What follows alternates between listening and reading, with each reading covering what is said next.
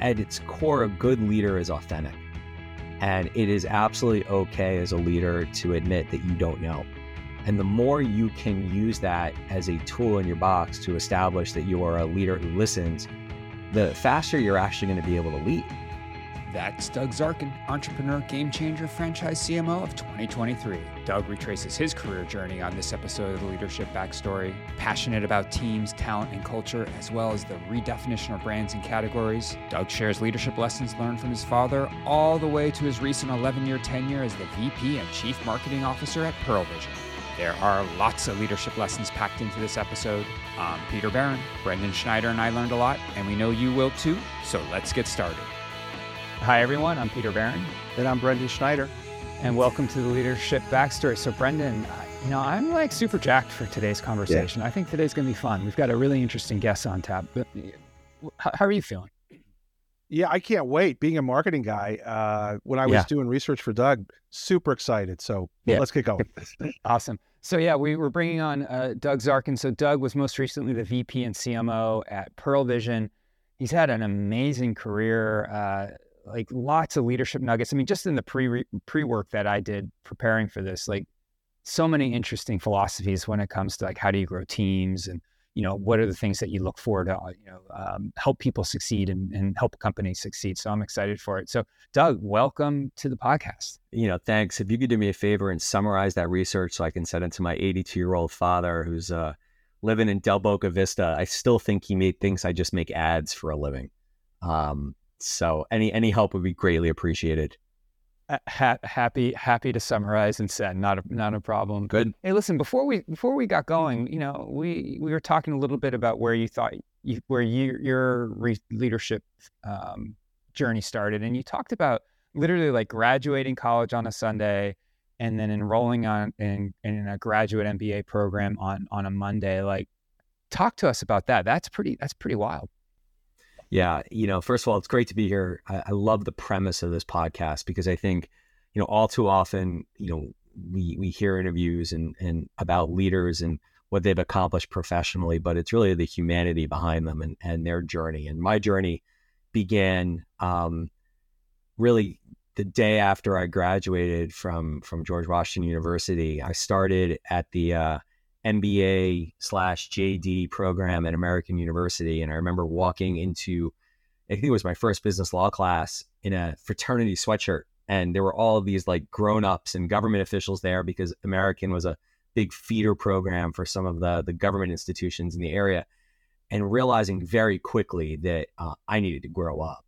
Um, and if I was going to be a part of this institution and I was going to be in work groups with these folks and doing case study work that I very quickly not only needed to to figure out how to listen, but more importantly, what kind of leader was I going to be? Um, because what they saw was, you know, a, a, kid wearing his fraternity letters with an earring still in his ear, and most of these folks were were consummate professionals. So I had to start thinking about my leadership journey from from day one. Yeah, where did you start? Like, how did you how did you start forming it? you know, I I called the person that at the time I and even today I still go to for uh, for good advice, which was my dad. Um, and even though he still doesn't have an idea what I do, he knows me better than I know myself. And what he said to me was, you know, Doug,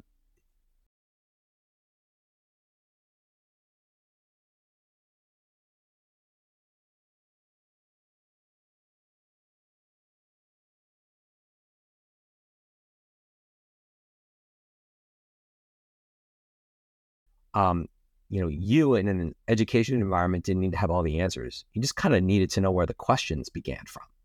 And so what I figured out pretty quickly was if I asked really good questions, it made me sound really smart, but at the same time also kind of gave me the tools that I needed to eventually become a stronger leader and a stronger member of the academic community.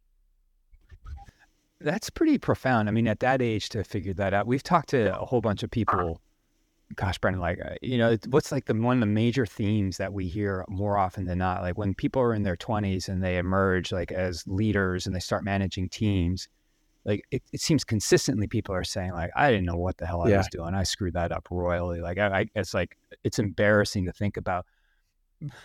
and I think Brendan and I live that life too, right? Yeah. Like, so it's not, we're not speaking out of turn. So you went through this MBA program and you did it. What, what did you say? You did it in 13 months or something? 13 months. I went in based on undergrad academics as as almost a full second year MBA student, um, which was a great advantage in that I was able to, because I was on scholarship, on academic fellowship, I was able to get through the program in 13 months. It was a huge pressure on myself because yeah. I decided very early in my academics in graduate school that I didn't want to be a lawyer. Uh, it was actually after that business law class. Even though I did well, I realized that the law wasn't for me. And so I just plowed through getting my MBA. It put me at a disadvantage in that I was like swimming with the sharks. You know, the, the depth of thinking I didn't have. Undergrad taught me really how to memorize. It wasn't until I got to graduate school that taught me how to think.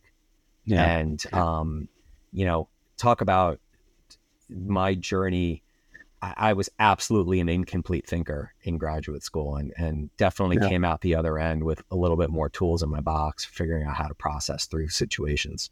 Yeah, what does that mean, incomplete thinker? Like, where did you see the gaps? You know, I think in in in undergrad, too often you're sort of told that the answer lies somewhere between A, B, C, and D. And you know, when you're memorizing, you know, hundreds of facts for a a, a final in in you know psychology or philosophy or economics, you can kind of get into that mindset pretty easily. Um, what I started to realize was that there was a perspective because I was in class with folks that were at the time probably seven or eight years my my senior. Mm-hmm. Um, I used to think they were so old. I think maybe they were thirty. Um, they had real furniture. I had IKEA furniture. That was how I defined real adults at that time. Um, but they were bringing a perspective that I didn't have. I didn't really appreciate beginning my journey into higher education that the answer doesn't always lie somewhere into the questions that you've been given. Mm. You know, the skill of being able to ask good questions to eventually find the answer that may not exist on the paper. And that kind of speaks to my philosophy that I've tried to keep in every role I've had this notion of thinking differently. Yeah. Um,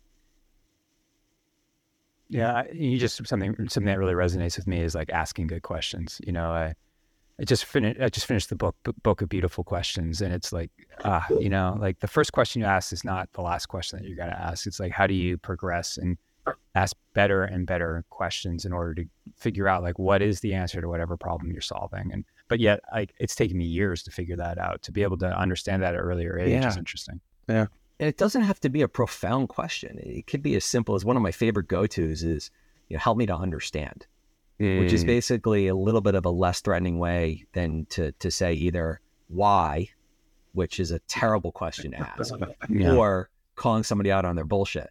Yeah. Um, if you present it as, you know, help me to understand how you arrived at that perspective, um, you could begin to see either their logic train build or their logic train unravel, which for me, as somebody who's curious, but at the same time, pretty quick to form an opinion, it gives me a chance to anchor my perspective and what path am I going down? Am I going down the path of I need to know more? Or am I going down the path of I've heard enough and now let's think about this course of action to take? Mm. So you graduated uh, in 13 months, you know, and it, so there was no like you didn't work full time in between. Like you, you've been you were a professional student from you know kindergarten all the way through graduate graduate school? No, I mean, I I was I was on academic fellowships. so I was working at the university. I also, mm. um, you know, worked. one of my internships when I was in grad school was I, I worked for a um, a real estate firm in Washington D.C. and um, the daughter of the founder. Again, I you know I would call her a grown up. Maybe she was like thirty two or thirty three. Um, opened up like a New York style nightclub in in Washington D.C. and I helped write the business plan for it. And in return for helping write the business plan, I got a chance to be a be a bouncer at the private level. Um, I never made as much cash in my entire life. I mean, to this day, as I made as I made, you know, as a security guy. Um, but it was a really cool job. I learned the bar business. I learned the entertainment business. I learned a little bit of a different side of the world of business for sure. You know, transactions that happen at alleys and at night. You know, a different culture. Um, you know, some of my best jobs in my career were jobs that I did part time or while I was home on vacation because I just I did things that I wouldn't normally do. I worked in a in a meat packing facility in New York City during Christmas break, um, and you know, waking up at two o'clock in the morning and delivering meat to these restaurants that in night I'd end up showing up to, and they'd be like, "Do I know you?" And I'm like, "No, you don't know me, but I know yeah. you, and I know where you got your steak from." Yeah, summer jobs, man. What a great training ground. Brendan, do you have a you have a crazy summer job? Oh, I've had a bunch, but I, I just want to ask Doug. Did, you know, you seem like thoughtful and profound at a young age, which I was not. Did you have a plan when you were going into graduate school? Like, what was the path? Where were you? Where were you going? Yeah. Did you know? I, I, so I can talk about it intelligently now um, because it's in hindsight. I was figuring it out as I was going. You know, I was one of those kids in high school that didn't really study but did pretty well. Um, and in college, I didn't really learn how to study until my sophomore year. And so I was a, a constant, I would say, underachiever and after a while, started to get a chip on my shoulder about it um, and realized that the easiest way to do something about it is just do something about it. And so I got some very good career advice. This is the world pre LinkedIn, you know, beginnings of email, beginnings of the World Wide Web. You know, think AOL five, you know, five floppy disk installation. That if you eventually want to run a business or run a brand, get on at the end of the communication train and work your way to the front you'll not only understand all the roles and functions that go that go into it, you'll speak the language, and most importantly, you'll be able to motivate those people in those seats because it is not about you, the individual. It is about your ability to lead a group of individuals to a collective purpose. And you know, the the skill of leadership is something that I'm still learning and I'm getting better at it every day. But it was something that was was pretty much ingrained in me from the beginning that I had to figure out how to master.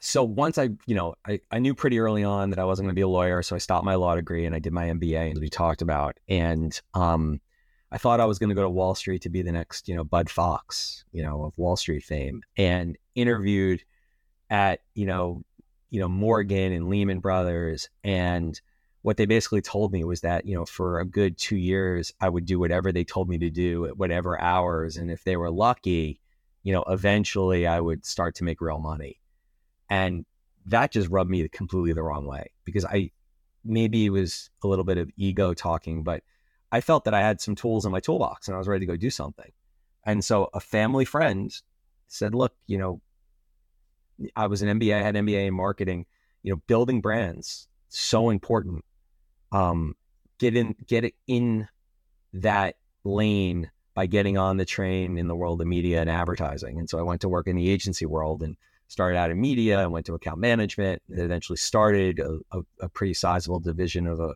pretty large agency and eventually made my, my jump to the dark side or the client side, as we would call it. And, um, you know, it's an incredibly terrifyingly exciting role to run a business and run a brand. Um, it really is, especially one like my my my last role at Pearle, where it's a franchise model and you have people whose livelihoods are dependent on your ability to be good at what you do. Um, and you know, Billie Jean King says pressure is a privilege. Um, it was absolutely a privilege to to have that pressure for almost eleven years. So as you're working your way towards that Pearle job, I mean, what were you learning? I mean, I see that you you, you were a VP at Grey Advertising, then you went over and you're at Avon. You did all sorts of really interesting things. Like, what were some of the leadership principles that you acquired along the way? Learning how to lead. Yeah. Um, you know, early on, you're you're taught a little bit more about the me versus the we in terms of leadership. You know, it's about what you can accomplish, how you can do something that's leadership. It's not really leadership, it's accomplishment. Um, it probably wasn't until honestly, I would say when when I when I came to Pearle that I really started to come to my own as a leader. Um, that I started to embrace that it's one thing to to reach the mountain in record time or mountaintop in record time. It's another thing to take a selfie by yourself, and it's even another thing to take a group picture. The group picture is a lot more satisfying than the selfie. Um, and even though it might take a little longer, the joy that you have when you're celebrating at the top of the mountain with your team is is pretty epic. And you know, I learned the importance of team more in the last 11 years than I did probably in the first 20. I learned the importance of casting a team. And I don't mean that from a DEI perspective, I mean that from a mindset perspective. Do you want to surround yourself with people who don't necessarily think the same way you do, but have common things that you can lock onto. Like for me, you know, I hire for passion. I want people who give a shit because I can't teach you to care. You either care or you don't. I can teach you the skill, but I can't give you the will. Um, I can motivate that will. I can harness that. I can fuel it, but it's either in you or it's not. Um, you know, to use a sports metaphor, how many number one, you know, first round draft picks flame out? It's not just like because they don't have the skill. Part of the time, it's they didn't have the will. They didn't do the film study. Yeah. Um. So those are some things that I learned. How did you, how do you how do you figure that out? Like, how do you figure out if somebody cares or not? Oh, it's really easy for me. I mean, it, Yeah. it, it's you know, I lead with passion. That's kind of my leadership style. Yeah. Um, I think you have to be an, an evangelist in order to get the best out of people. I also really focus on, you know, the person behind the eyes, no pun intended. You know, every single one of us, especially post COVID, kind of has a movie playing in their head, and that movie could be a comedy, it could be a tragedy, it could be a, you know, a romance, um, love story. We we've had to as leaders really invest more in understanding the people that work with us on our businesses um, than ever before. So I try to really get to know the person because then I can figure out how I can light a fire under that person. And everybody's different. People get motivated by different things. Your job as a leader is to figure out what those things are and, and light them up. Um, but the acid test on whether you're passionate or not, that's super simple for me to figure out. Hey. When you got to Pearle, what was the, what was the what was the state of the company? Like, what, what were some of the cha- like? Why did So- they? What were some of the challenges? Yeah, I, I, it's very. It, it, there's a great story. I'll summarize it in 30 seconds, which is on my very first day of, of work, I turned on my brand new shiny laptop, and very first email was from the chairman of the Franchise Advisory Council, which is in a franchise system. It's sort of like Speaker of the House of Representatives, Hmm. and the the email said, you know, dear Doug, welcome to Pearle Vision. I hope you suck less than the last person who had your job. So, um, yeah, I mean, I can't make that up. Um, Yeah. And what's funny is is his son is actually now because the business was passed down to his son is now the the most current franchise advisory council chairman. And you know, when, when I was leaving the business, I, I told him the story, and he's like, "Yeah, you've you've definitely sucked a hell of a lot less." You know, so um, the business really needed needed focus. It it was an iconic brand that kind of had lost its way. I like to talk about brands in in relationship terms. I would say Pearle Vision was really stuck in the friend zone. You know, we've all been in the friend zone before, use the dating analogy. It meant a lot of things to a lot of people, which means it didn't really mean something to someone. We were a nice brand. We were okay, but there was not a lot that was compelling that was going to really motivate that loyalty, that that deep relationship. And so my job was to really figure out how to create brand love um, and brand stickiness, not only to grow the profitability of the business, but also to help grow the franchisee footprint. Yeah, and I'm really curious what you did there. But bef- before, I, when people use the word brand, I think it can mean some, you know, different things to different people. Like, wh- what does brand mean to you? Brand is nothing more than a set of emotions, feelings, and perceptions, a set of a set of ideals that people share. Yeah, They want to see themselves in in the, the organizations that they they they frequent, right? Um, I think they need to be able to recognize what the values of said organization are. You know, not everybody who works for Fox believes in the values of Fox, much like not everybody who works for MSNBC believes in the values of MSNBC. But in order to advocate for those brands, you have to understand what those brands stand for. So when you got there and you you realized you had brand work to do, you know, there's a couple paths. Like there's a business path that you have to take, but then there's a leadership path that you have to take too in order to get to those uh, uh, goals. Because you got to obviously motivate people to, to do the things that are best for the brand revitalization. Like, what did that look like? Like, how did you even start that process?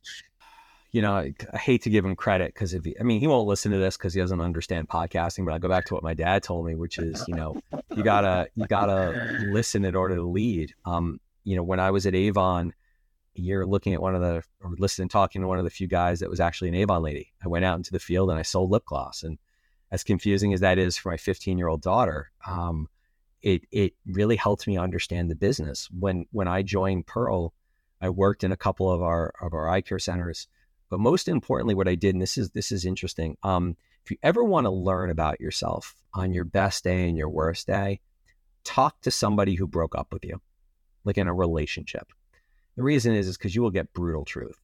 And so I interviewed what I call the exes. I went, I found franchisees that had fired us. I found patients that had fired us. And I wanted to understand what didn't we do? Like, what were the expectations that we initially said we were going to deliver that caused you to actually engage? And then why did you break up with us? And that was so incredibly valuable as it was talking to some of our longstanding and new franchisees.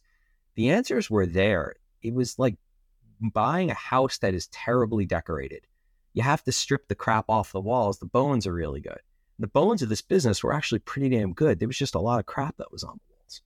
What you learn? So my job, yeah. What did I learn? I learned Yeah. that at its heart, Pearle Vision is a brand that is about a best in class doctor with an unmatched commitment to care from the exam room to the retail floor, combining the finest assortment of frames and lenses to become that neighborhood destination that people should trust with their eye care and eyewear needs. And my job was to articulate that and then distill that down into a brand positioning that would allow us as a business unit to move forward.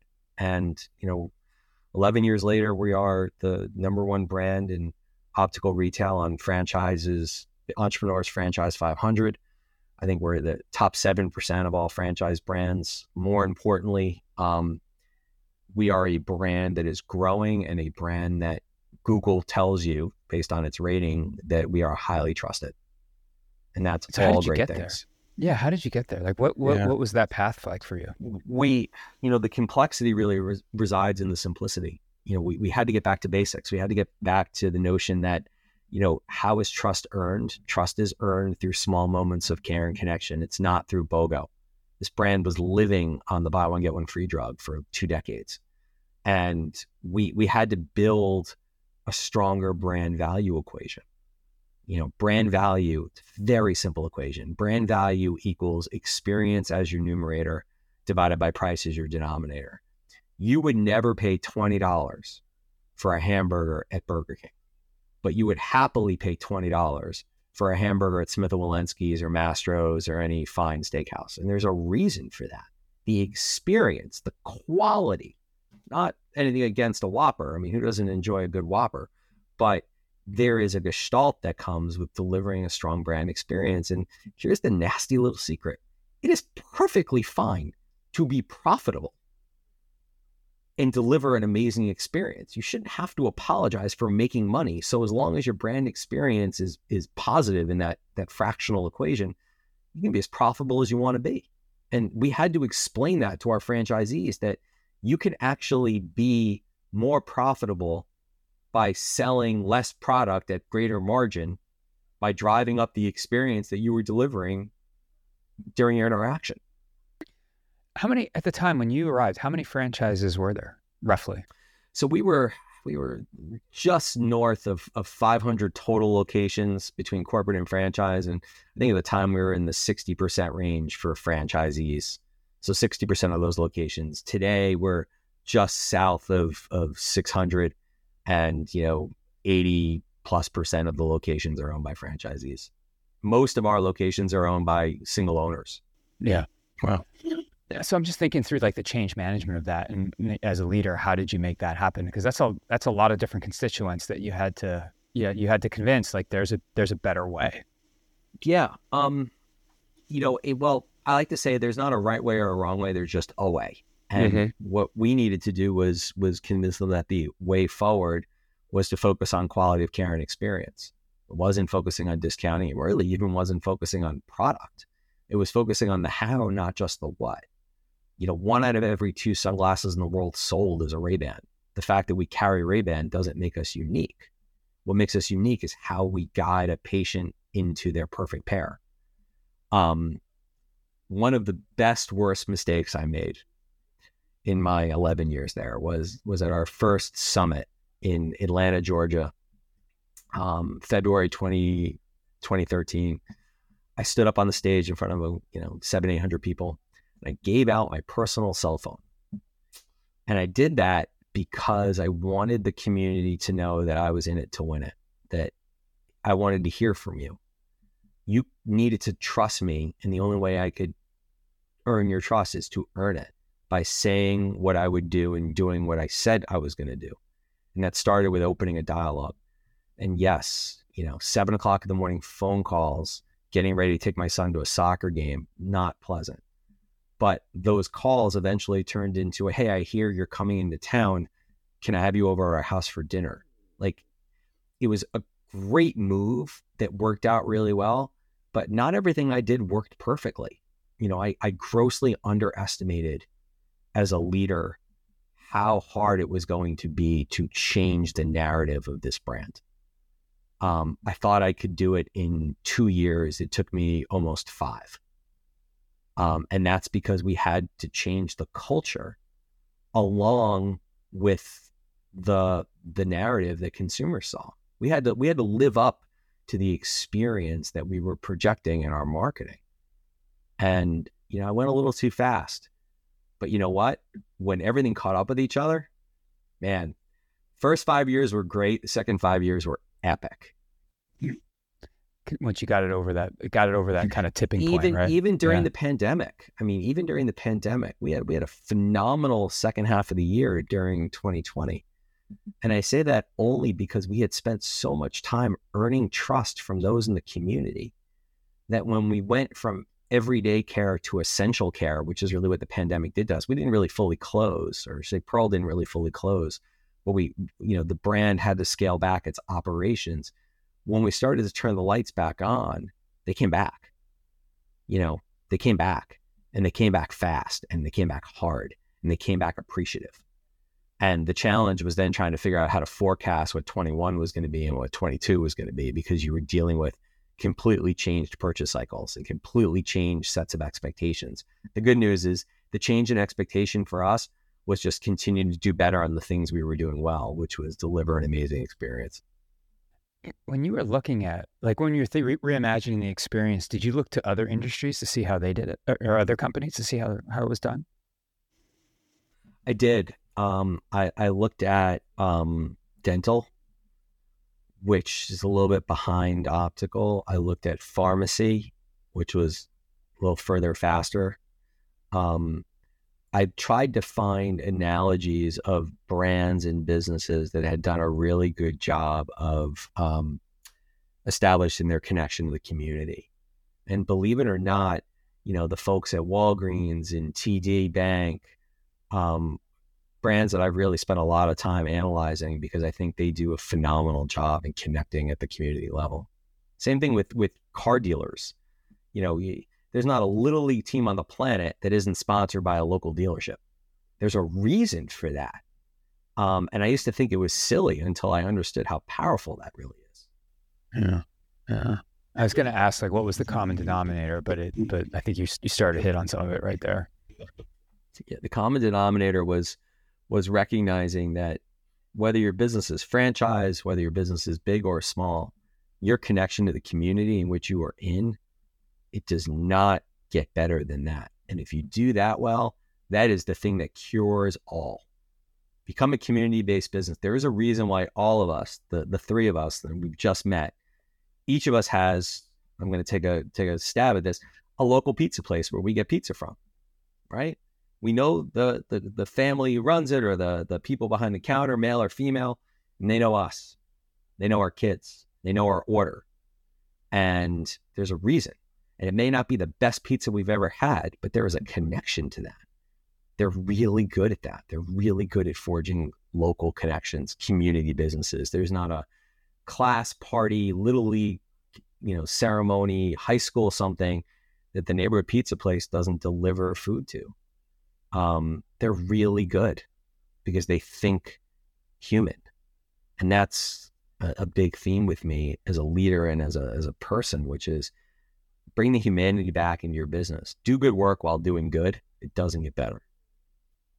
I want to shift a little bit, Doug. You mentioned that your father was a mentor. Talk to me about some of the other uh, maybe mentors or people that you've modeled some leadership after, some good examples, and are there some bad examples? Oh, um, the bad there's a there's a whole host of bad ones. Working for an awful boss is um incredibly important in your life. You know, you, you should be lucky that you don't have too many, but working for somebody who is terrible, and I have unfortunately worked for several, you learn a lot about yourself and you learn about what kind of leader you want to be. Um, you know, when you have the moment to celebrate an accomplishment in which you've led, how generous are you with sharing the spotlight? Um, I've been blessed in that I've had some honors bestowed upon me. But if you read any of the articles or, or anytime I'm mentioned, I'm, I'm always very quick to try to talk about the team and not just our internal team, but the partners that we've worked with. Because, you know, as, as Bo Schembechler likes to say, as a Michigan football fan, the team, the team, the team, it's so important. Um, but, you know, I, I once had a leader stand up and take credit for a program that I did and I remember sitting in the audience and I, I started to shake. Like I started to shake, not violently, but I started to shake as if I was freezing cold. What it was was my adrenaline. And I never forgot that feeling. And while I may be the one on stage recently sharing programs, very quickly in that narrative is a call out for the people that are actually doing it. Or I'm sharing the stage with somebody who actually did, you know, some of the hard work. Um, but I've been blessed to work with some great people also in my career who gave me enough rope to climb up. Um, maybe begin to choke myself out, but not completely do the deed so that I learned a lesson. And, and more importantly, we're there in the moment um, to give me feedback. And I think that's a pretty important lesson as a leader. Real time feedback is a blessing. You know, nobody likes to get a, a, performance review at the end of the year and say, well, remember in February when we had this meeting and you said this? You're like, why didn't you tell me in February? I'm a big fan of celebrating the small moment, the win when somebody steps up and does a great job, but also picking up the phone and like, look, that was that was a little scary. Like, let's talk a little bit what happened. You know, and you can you can diffuse even an epic fail by being timely about it you also can create a culture of it's okay to have those learning experiences. You know, there's three types of, of errors. There's learning experiences, which we all have every day. That's the first time something goes wrong. A mistake is the second time that same thing goes wrong. Usually a mistake happens when somebody's overworked or just, you know, as they say, shit happens. It's the third time that I like to call the we need to have a chat. And that third time you try to minimize. But inevitably it will happen. It'll happen to you as a leader. And how do you prepare yourself for that chat? If you have real time feedback, then that chat should not be unexpected. And it doesn't need to come with the vitriol and the anger. It comes with the, you know, how many times did we sit in our kitchens growing up and be like, I'm really disappointed in you? That, that's a bigger punch in the gut than, you know, mom or dad in your face screaming and yelling and telling you you're punished. Now, I say that being the father of a 13 year old boy and a 15 year old daughter. And I wish I practiced that a little bit more at times. But, you know, do as I say, not as I do, as they, as they like to say in the parenting handbook. Yeah. You know, you, you talk a lot about humanity, right? Uh, um, and bringing humanity back into business. But being a marketing person, you know, there's like volumes of data that are being washed over you every day, you know, d- different consumer habits, what, what have you. Like, how do you marry that together? How do you marry the human side with the analytical side? So, you know, I like to say data doesn't make decisions for the modern day marketer. The modern day marketer makes decisions using data. And the reason why we I say that is because data truly is only as good as the questions that you ask. And how do you know what questions to ask? You cannot hide behind a screen. You cannot hide behind your desk. You have to experience your brand at the front lines to really understand the nuances. And if you're in an e-com business, be a customer service representative. You know, if you're sell tickets, really understand what's happening at the front line. If you have a brick and mortar element, go out and work at one of your locations as a skilled or an unskilled worker. Or just simply take a couple, go to a random location, take a bunch of them out to, to lunch. A $200 lunch with 10 people, you know, over a couple pizzas, you can learn a lot know what questions to ask. You know, at the end of the day, if there's more than five things you're focusing on, you're spending less than 20% of your time on any one of those. you're probably not going to make a meaningful shift. You got to figure out about priorities. Because something can be measured may mean that it's meaningful, but it certainly doesn't mean that it's valuable. And trying to get to the genesis of what is valuable data is um, it's a pretty big hurdle that I think we're all trying to leap over these days. Hey, uh, before we wrap up, I uh, I see a lot of sports memorabilia behind you you know, and a lot of New York memorabilia, which as a you know lifelong Boston, New England fan is always a little painful, but that's okay. Like I respect what they've done in New York. There's a lot of good stuff that's happened there. Like, what does sports mean to you in terms of leadership? Like, how, like what do you glean from? Know, you've talked about team uh, earlier, but like, like what do you take from that realm and apply to yours? Um. So as a as a struggling yet active tennis player in my grown up years now, but as a very average athlete, I was average athlete in every sport. I was a good athlete across all sports. I was never a great athlete. Um, I have a, a son who is a, a very good athlete. And what I try to teach him is the importance of what happens. Let's use baseball because that's his sport. He's he's the catcher, starting catcher on his team. And you learn life skills, social skills, leadership skills in the dugout and on the field that you can apply for the rest of your life. Sports is the ultimate, ultimate test at any age of your ability to face adversity. You know, I would love nothing more than for my son to never experience failure. I would love for my daughter to never experience failure both of my kids played sports growing up. My daughter, not so much anymore. My son is is knee deep in it. And learning how to lose and learning the feeling of losing is something that is incredibly important. Losing because it's your fault, because you didn't go the extra effort, because you didn't take the time. There is nothing more valuable than learning that lesson in a little league game that doesn't matter in the scope of life, but it matters in the way in which you lead your life. You know, you strike out. The hardest thing in sports is to hit a baseball. Okay. You bat 400, you're in the Hall of Fame. That means six times you go up to bat, you don't hit the ball or you're out. Imagine in business if six out of every 10 decisions you made were wrong and yet you'd be considered a Hall of Famer. It doesn't happen, but it happens in the world of sports. Um, I can't teach my son everything that I want him to because that's just not how the world works. The world is going to teach him, and the world of sports has done a great job in helping him understand that sometimes the ump has a bad strike zone. Sometimes, sometimes the ball just doesn't bounce your way, and other times, holy shit, you really got all of it, pal you know, those are just incredibly important life lessons that as a parent, but also as a leader, you wish every member of your team had a had a chance to to know that and experience it. Hey Doug, so as we um, finish here, we always like to ask with this one last question. Like we've just, you know, taken a journey through your career and learned about your leadership development. Like if if, if I came to you and said, "Hey, I, I got a button, you can press it, you can do it all over again," would you want to walk down the same path, or would you is there a different path that you have in, have in your mind? It's a really it's a really hard decision to uh, to make at this point. Um, I, I would say I probably wouldn't want to go down it on on again because the good was great and the bad was bad, and you know I'm who I am today, and I feel pretty good about the kind of human being I am today because of the good and because of the bad um, you know, there's always a sliding door elements to life. What happens if you went through door A versus door B? And sometimes I think about that, maybe lately more than ever.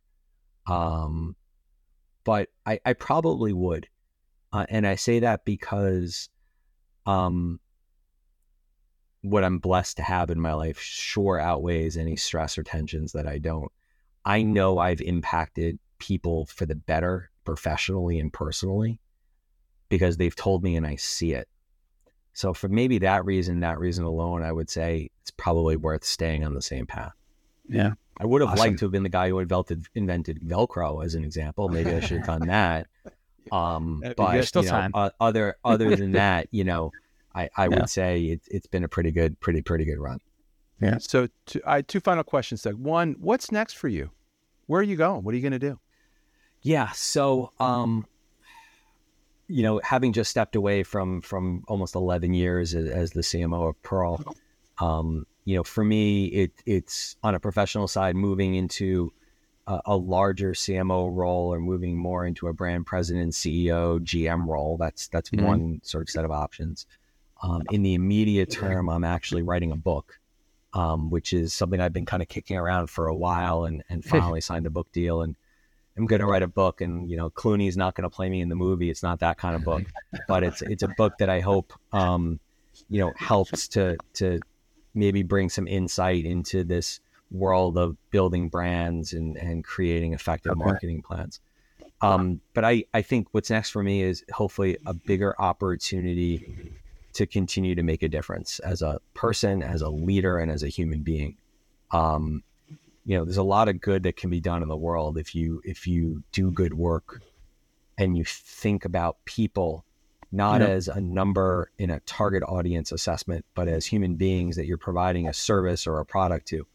I hope I find myself at an organization where I can think human, and uh, it wouldn't hurt to make a hell of a lot of money while doing it. So Well, Peter and I will be part of the book launch team, so let us know when that's 100%. done. And Yeah. yeah, yeah, I can't wait to read that. But I'll pre-order the- on my Kindle today. Yeah.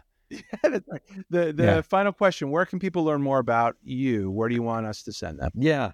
Um, you know, my LinkedIn profile is pretty robust. So you can find, you know, the good news with having a last name like Zarkin is that it's pretty easy to find on LinkedIn. So LinkedIn's probably the the best thing. Um, or, you know, feel free to email me at douglaszarkin at gmail.com. It's probably the only time in my life I use my my, my formal Douglas name. Um, but Doug Zarkin, believe it or not, was taken on Gmail. So it's uh, Ah, Douglas that's Zarkin at, at gmail.com. But probably LinkedIn's the best one. Great. Perfect. Thanks, Doug. Uh, Doug, thanks so much for coming on No, today's thank show. you, It was, really guys. ple- it was a pleasure. Yeah. Thanks for listening to this episode of the Leadership Backstory. Make sure to subscribe from your favorite podcast player and leave us a review if you like what you hear. We appreciate you sharing your feedback with other listeners. Peter Barron and Brendan Schneider host the Leadership Backstory. Catch you on the next episode.